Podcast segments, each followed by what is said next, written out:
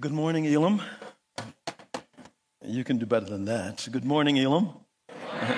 I'm not a stranger here. I've been here before. Some of you are students. I've been here over the years. No reflection on my age, but I've been here before.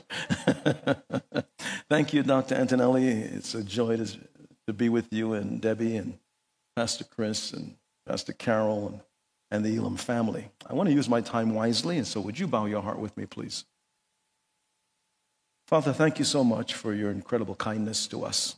I pray that over these next few moments in our chapel time, that you do something in our hearts that's irreversible. Meet with us around Scripture. In Christ's name, amen. I want to talk with you about a topic I title, Hope for the Battle. If you have your Bibles, join me in Ephesians chapter 6, and we're going to camp out there. We're going to spend time looking at the life of the Apostle Paul in regards to prayer. The question that comes to my mind is that, have you ever studied the life of the Apostle Paul, his prayer life, and prayed some of his prayers, and read some of his prayers, and discovered how he had the kind of no-quit, no-nonsense approach to really advancing the kingdom of God? I wonder what was at the base of giving this man of God the kind of internal fortitude and impetus to have the kind of habits that revolutionized the world. I like to sneak a look into people's journals. That's where they write their private stuff. I think the habit began before I was a Christian when I was a boy. My sister, Paula, she had this diary, and she's always scribbling and writing in it. And one day when Paula wasn't home, I went into her bedroom, and I searched through all of her stuff, and I got into her dresser drawer, and there was the diary. But it had a lock on it. So I got a paper clip, and I opened up the paper clip, and I just jimmied that lock open, and then I wanted to find out what she was saying, particularly that day, and I flipped right to the page that day. And you know what it says? It says, "I hate David." I mean, I discovered that's what she really felt about me. But today, when we look at Paul's journal, it's public, it's not private. And we won't hear that he hates us. And the letter to the Ephesians was written from a Roman prison around AD 60 to AD 61. And he was writing a letter to the Ephesian community to help them understand how to face a world that was oftentimes hostile towards the Christian faith. And we know from verse 10 through verse 18, it lists weapons of warfare, both that are offensive and defensive. But I'd like to take a step back from looking at the weaponry and look at the mindset that we ought to have when we approach having hope for the battle. Meet me in verse 10. It says, "Finally be strong in the Lord and in his mighty power. Put on the full armor of God, so that you can take your stand against the devil's schemes. For our struggle is not against flesh and blood, but against the rulers, against the authorities, against the powers of this dark world, and against the spiritual forces of evil in the heavenly realms." Paul saw himself as a soldier in the army of the Lord. And it's important how you see yourself. You're not just students here. You're soldiers in the army of God. See yourself as in a boot camp. You're being prepared for ministry, not just ministry that's taking place now on the campus and in your sphere of influence. Ministry is going to take place once you graduate from this place. But when you graduate, you have to graduate with a certain mindset. It's not just about all of the facts and the data and the academic stuff that you gather. I can show you smart people. I can throw a rock and hit. I tell people I can throw a rock and hit 10 PhDs in my congregation without it bouncing from one pew to the next. I got a lot of academics. There's a difference between someone who can do something for the kingdom. And so the question that frames our talk today is, how do you maintain hope for the battle? Answer, be strong. Be strong in the Lord and in the power of his might. Paul tells us that our responsibility is to strengthen ourselves in Christ. Be strong speaks of an active strength. It's not a passive one. It's the one that sees the need to secure victory. It's the one that wants to be maintained where you have this fitness for the battle and you're ready to fight the battle and you're ready to finish the battle. So I want you to recognize that God is calling us to be strong. And when you think about it, even our nation, as other nations of the world, when individuals are engaged in the army, sometimes there's a 2-year commitment or 3-year commitment. Some countries have a 4-year requirement. But guess what? The kingdom of God has a lifetime requirement. You can't say you're a soldier in the army of the Lord for 3 years. Not with God. This is a lifetime service. Why? Because we're in a perpetual war. And we must understand that when we're in this perpetual war, the mindset that we need to have is very, very important, because sometimes we find ourselves in circumstances that we need to get a breakthrough with God. And so I love what the historical intercessor Robert Murray McShane once said. A great part of my time is getting my heart in tune for prayer. See, it's not even just praying. It's getting ready to pray. And when you think about that, you have to recognize your service in the kingdom of God is about you being constantly ready to be able to do the work of the kingdom. And Paul says you have to be strong. And when you're strong, it means that you have to be a man or woman of prayer. That's where we gain our strength. We gain our strength on bended knees. We gain our strength when we have ability to move God who's in heaven. And we recognize that this God that's everywhere but his throne room we see, as the scripture says, when we bend our knees in prayer, we're in the throne room of heaven. We're in the throne room of God. We have to have power on bended knees. Imagine, you have the ability to move God. E.M. Bounds, the prolific writer and intercessor, said, "Let it be said at once that a prayerless man in the church of God is like a paralyzed organ of the physical body."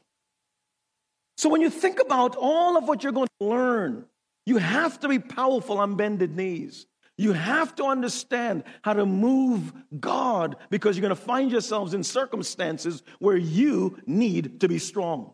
And being strong is not about personality, type A personality. We can do that. It's about you understanding how to move God when you find yourself in a difficult circumstance. The world is not looking for another smart person. There are lots of them. The world is looking for men and women that can transform their sphere of influence. That's what the world is looking for. In fact, I had an opportunity to lecture at Harvard a couple of years ago. And the topic that was presented to me was the role of religion in American society. So you're in the bastion of academia. And I started off by listing all the Nobel Prize winners. And there was only about 6% that were atheists. And over 60% were Christians. So I just set the stage.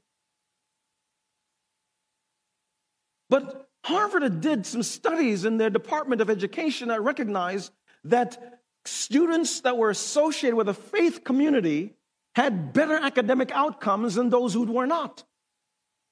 Oftentimes, we as believers, we know the answers. We may not have the social and sociological data to support the answers because we have not studied the sociology of it, but we have the answers because Scripture gives us the answers. And I'm pointing out to you that there's something important that we must understand, and that is, Paul says, be strong. Now you're dealing with Paul who's an intellect. He's an intellectual, but Paul is still, he's listing how we ought to approach spiritual things. prayer and the word and the shield of faith. We ought to approach it with the mindset, be strong. He also tells us in verse 11 to put on the full armor of God so that you can take your stand against the devil's schemes. So we see a second action that Paul wants us to take that informs our philosophy, and that is take your stand. In other words, don't be apathetic. Don't be neutral. Don't be someone that, I don't really care. Paul is saying that there's something important about us understanding where we are and where we are on whatever side of the issues, or where we are as a representative of the kingdom of God. And when Paul was writing to his spiritual son Timothy, in 2 Timothy 2 and verse 4, Paul says, "For every soldier called to active duty must divorce himself from the distractions of this world so that he may fully satisfy the one who chose him." Paul is telling us then, you have to take a stand. And what is the stand that we ought to take? We must advance the kingdom of God. We must be able to pivot quickly. We must be able to innovate. We must not get stuck on methods that are old and fossilized and concretized. We must be able to say, God, what do you want to do today? What do you want to do that's new, that's avant-garde, that's innovative, so that's nuanced, so we can reach people today? We're called to reach lost people for Christ, and we have to find ways to reach them. Every generation must have that as its focal point. And this is our time now, and so we must be able to do that. And so I'm pointing out to you that Paul is telling us, take a stand. Reach people.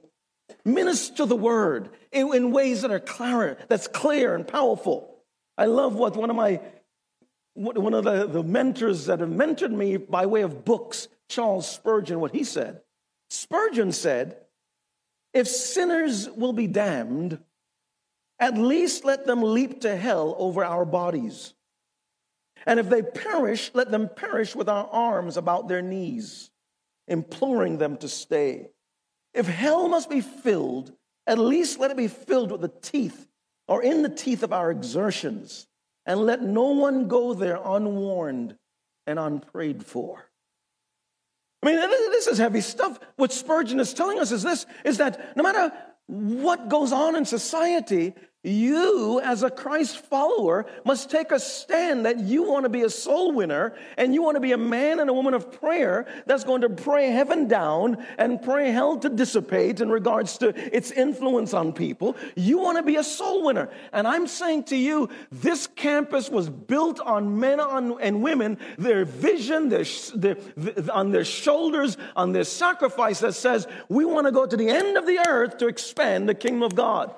And when they handed to you this campus and handed to you this academic institution, they're saying that on your watch, don't allow our mission to drift into something else, something other than what it was intended to be and to do. This institution was established to raise up men and women who are powerful on bended knees, powerful in word ministry, powerful in ministry of the Holy Spirit, powerful in soul winning. It's a mindset that you must have when you think about academics. It's not just education. It must be a spiritual formation that shapes the way you look and think.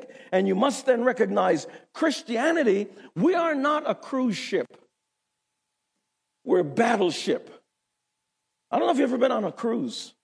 I've been on 3 of them before. Anybody have been on a cruise? You ever seen a cruise? You ever seen a cruise ship? You ever watched a cruise on television? Well, you have an idea.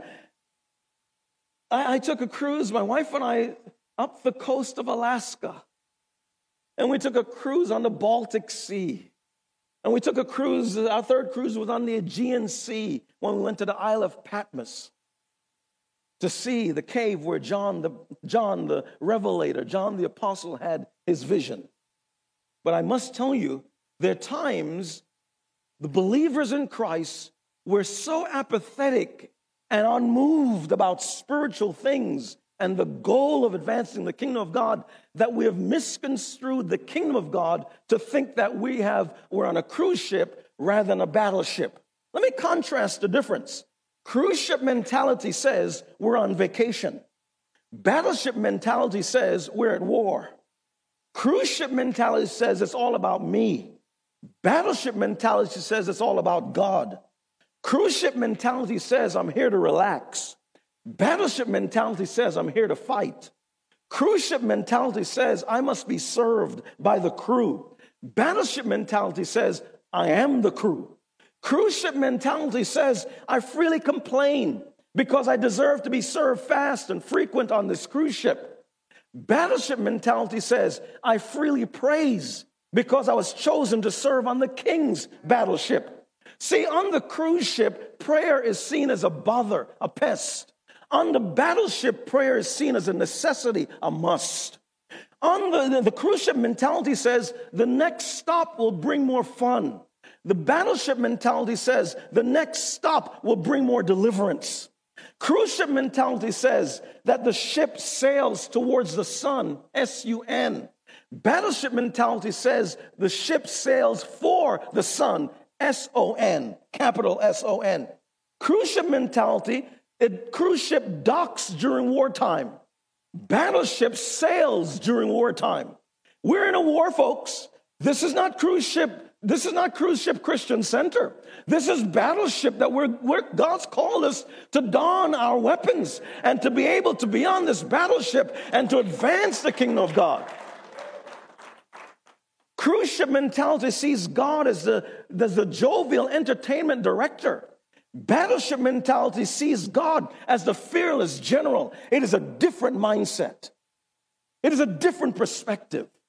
I remember one of the biggest battles I had to face as a pastor was when our church was buying property that was about 25 minutes west of one of our campuses. It's a property, 107-acre property. Think about a property with lots of trees, looked like almost this idyllic vacation spot. You have buildings on there that some 300,000 square feet of space, 1,000 parking spots, soccer fields, baseball fields, basketball courts, volleyball courts, all that, and we're going to buy it. And it was zoned for a church. But the township, they dug their heels in and saying, you'll never get this. When we locked in contractually, all hell broke loose. I'm talking about to the point where this fight went on for 3.5 years publicly and then 3.5 years privately. For about 2 years, I had to have armed bodyguards because it was so contentious. I'm talking about every week you'll see TV cameras, CBS News, ABC, NBC in our sanctuary filming because the media loves a fight. The township even did illegal things, passing laws in the middle of an application to try to thwart us from being able to use the property. They then said, since your church is one of the largest churches in New Jersey, it may be a site where terrorists want to bomb. So the building that you're going to build, we need you to, when the elevators you put in, it must withstand bombs. Now, I have 2 degrees in engineering. My first was mechanical. My graduate is civil. I've never heard of you building a building that can withstand bombs. How do you build a building so that when a bomb is thrown at it, it won't blow up? I've never heard of that. And so I went into prayer and said, God, I don't know what to do. You ever have a problem thrown at you that's above your pay grade? It's above your intelligence and you need to go before God? And so I went before God. I said, God, I just don't know what to do. Week one, I'm praying. Week two, I'm praying. My architect gives me a call, and he says, Reverend Ireland, I don't know why this didn't dawn on me before, but I remember I was at a conference some months ago in the Midwest, and I met the first fire engineering graduate in America. I never knew there was such a discipline as fire engineering. And so he said, this is the engineer that designed the fire suppression system for NASA. When they shoot up the rockets to the moon, he's the one who designed the fire suppression system. Would you like me to give him a ring and see if we can retain his services? I said, give him a ring. We locked him in as our contractor. He comes in. He's a guy. Now, I'm short. On a good day when the wind is blowing my hair and all ends stand up, I'm 5'7". This guy's shorter than me. He walks into the room. Imagine a room that's about, I don't know, maybe 400 or 500 people. Everybody's angry at you. And then you have behind you on the front there on the dais, all the city officials, and they're there looking mean, each one meaner in the facial appearance than the other, because they're angry. They just don't want our church there. And so I'm sitting there, and you put a smile. When you're with angry people, you just smile. You just know, you smile. To my left is my land use attorney, and to my right was the fire engineer and the consultant from NASA.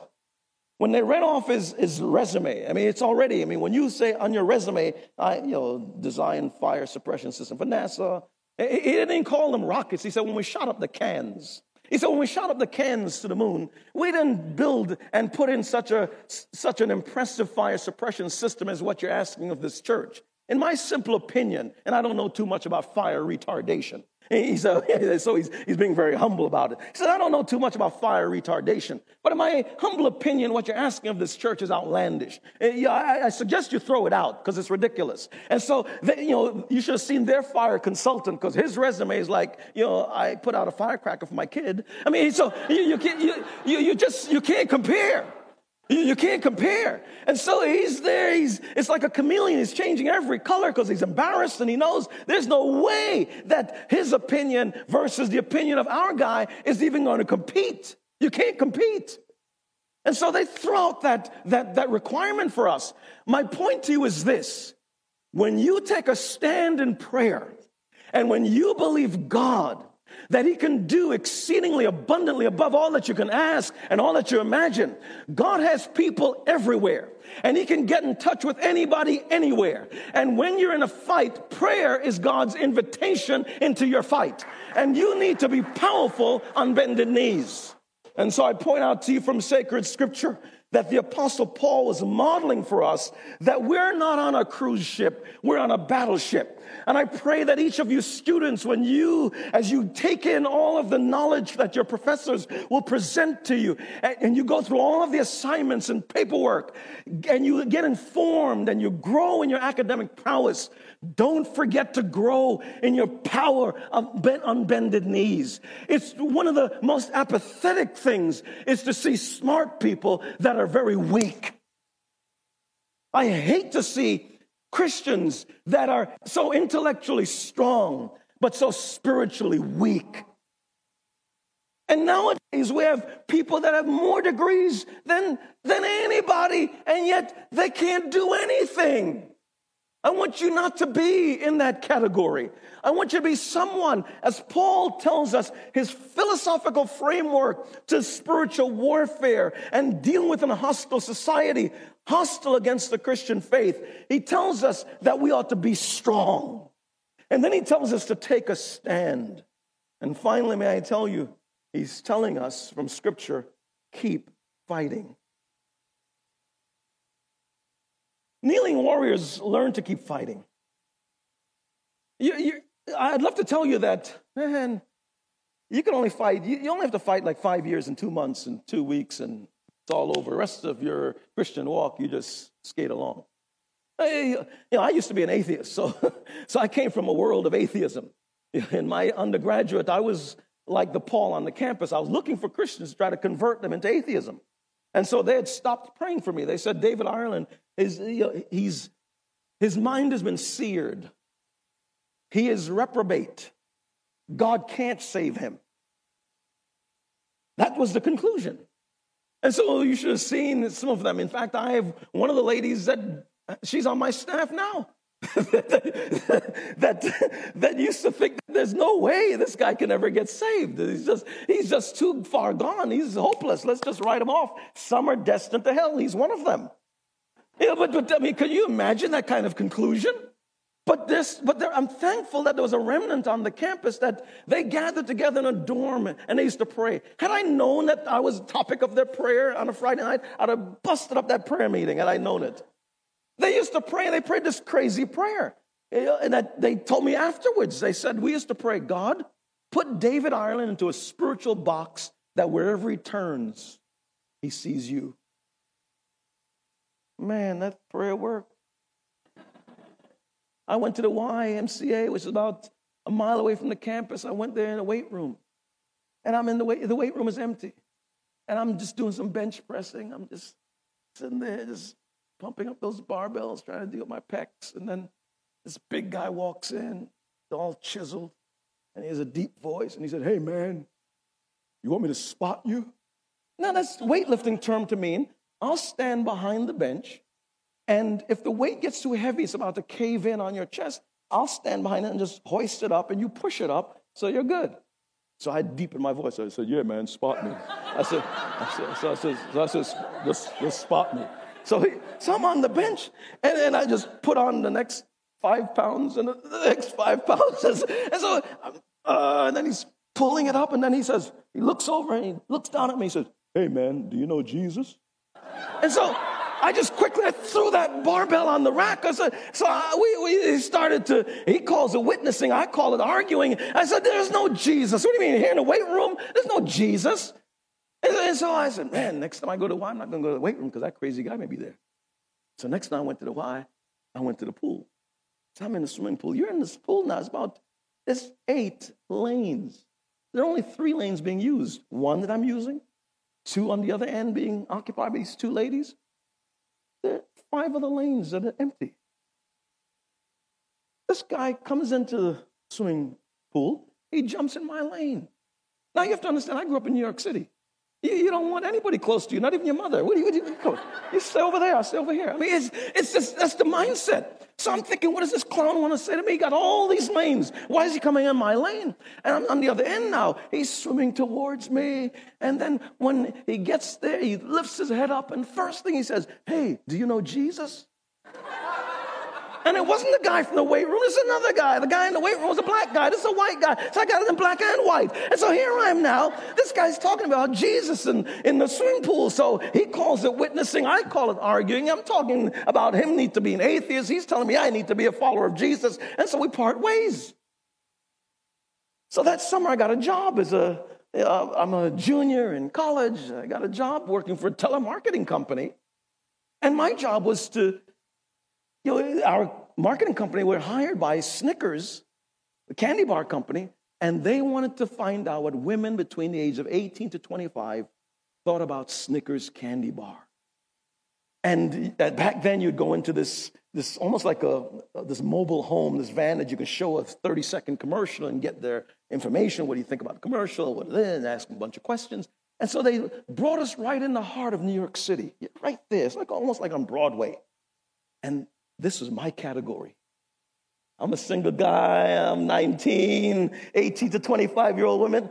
That's my category. I'm gonna stay here all day, all night. This is my category. So I'm asking her. So I'm saying, this pretty lady comes down. I said, "Ma'am, do you have time to take a survey?" She said, "Sure." So I bring her in the van, show her the commercial, ask her questions, take down her data, and then you'd give them $1 for just taking a few minutes out of their time. Here's $1. Thank you. And then I said, apart from the company, maybe you and I can get together. Do you mind sharing your number? She said, sure. She wrote down her name, wrote down her number, slid it across the desk. And then she looked up at me and said, "Do you know Jesus?" I mean, everywhere I went, it was there was this question. I threw that paper away when she walked. I said, I want nothing to do with this Jesus. I want you to understand, when God has his perspective, his eyes locked in on you, you must realize you're going to become a follower. And Paul, when he told Timothy that we ought to keep fighting, in essence, in 2 Timothy 2, verse 3, the apostle says, as a good soldier of Christ Jesus, you must endure your share of suffering. Soldiers on duty don't work at outside jobs. They try only to please their commanding officer. So I've been pleasing my commanding officer and striving to please my commanding officer since July 6, 1982 at 10 p.m. That's when I met Jesus. And I've been walking with him since that moment. In fact, the next day, I started sharing my faith with people because the transformation was so real. I'm asking you the question about, you need to have a mindset. Your mindset is that you must be strong. Your mindset is that, as Paul is telling Timothy, you must keep fighting. You must take your stand. And when you think about maintaining a posture of being a fighter and not being weak and being flabby spiritually, that it's not about just 4 years in college, in a Bible college, you're strong. It's afterwards. You got to grow from this strength to the next strength. I remember during World War II, which is from 1939 to 1945, Japanese soldier Lieutenant Hiroo Onoda was sent in 1941 to a small U.S.-occupied island in the Philippines. He was given the orders, do all you can to hamper enemy attacks on the island. He linked up with other soldiers that were there. And in a few months, all of them, except for 4 of the men, had been killed in battle. Hiroo, he took to the hills, but he kept on just doing everything to create havoc on that island and to fight against Americans. In 1945, he started to see pamphlets saying that the war was over falling from the sky. He thought it was all enemy propaganda. Onoda, he kept on doing everything they can to hamper the enemy. In 1974, 29 years later, as he's there up in the hills, he meets a student, not from Elam. He meets a student that was with a backpack walking through the island, and the student says to him, the war has been over for 29 years. But Onoda still wouldn't put down his arms. Finally, his former commanding officer, long since retired, flew to the island and gave Onoda his orders to lay down his arms. In 1974, a Japanese delegation walked Onoda out of the forest, having held his post for 29 years. I wanted to simply point out to you, like Lieutenant Onoda, you need to keep fighting. And you don't lay down your arms until Jesus, our commanding officer, says to you, lay down your arms. I want to call you back, Elam, to your roots as a school of prayer. I want to call you back to your roots of being strong in the Lord. I want to call you back to your roots of seeing yourself as a mighty kneeling warrior. I want to call you back to see yourself as someone who knows not to lay down your arms. I want to call you to the place where you can be what God's called you to be, a powerful intercessor, a powerful missionary, a powerful minister of the gospel. Why? Because Jesus, when he died for your sins, he died that you may be able to be salt and light in the world around. And may I say to you, one of the greatest things you can ever do is to get on fire for God and stay on fire for God. Come on, someone, give the Lord a battle cry. Come on, students.